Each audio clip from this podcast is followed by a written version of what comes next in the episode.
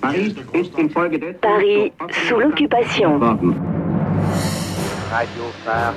Ceux qui vous le disent vous mentent. Radio Paris est allemand. 1943, la vie continue à Paris avec ses contraintes et ses espoirs.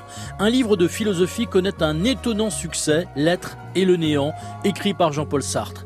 Le philosophe vit dans des petits hôtels à Paris avec Simone de Beauvoir. Ils occupent des chambres séparées au Mistral, du côté du cimetière du Montparnasse. Le livre de Jean-Paul Sartre fait 724 pages et pèse 1 kg pile et fait office de poids pour peser les marchandises dans les épiceries. Si on commençait par lire euh, L'être et le néant, on trouverait toutes les raisons qui ont fait que je suis passé de ce qu'on appelle l'existentialisme au marxisme, sans renoncer d'ailleurs à mes idées, en voyant qu'on peut les mettre. À Paris, l'heure officielle est bien celle de Berlin, voulue par le Troisième Reich. Il y a une heure de décalage avec Londres. À la gare de Lyon, on ne remet donc pas les pendules à l'heure, mais on les rénove. À Paris, gare de Lyon, on va procéder au nettoyage de l'horloge géante. Travail délicat et dangereux qui n'a pas été exécuté depuis 35 années. Cet échafaudage de 66 mètres de hauteur a nécessité 10 km de tubes d'acier assemblés à l'aide de 18 000 boulons.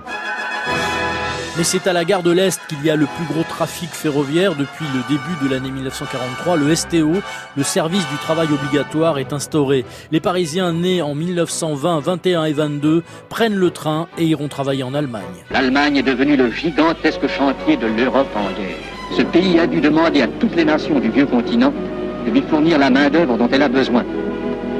Cette main-d'œuvre réunit déjà plus de 10 millions de travailleurs.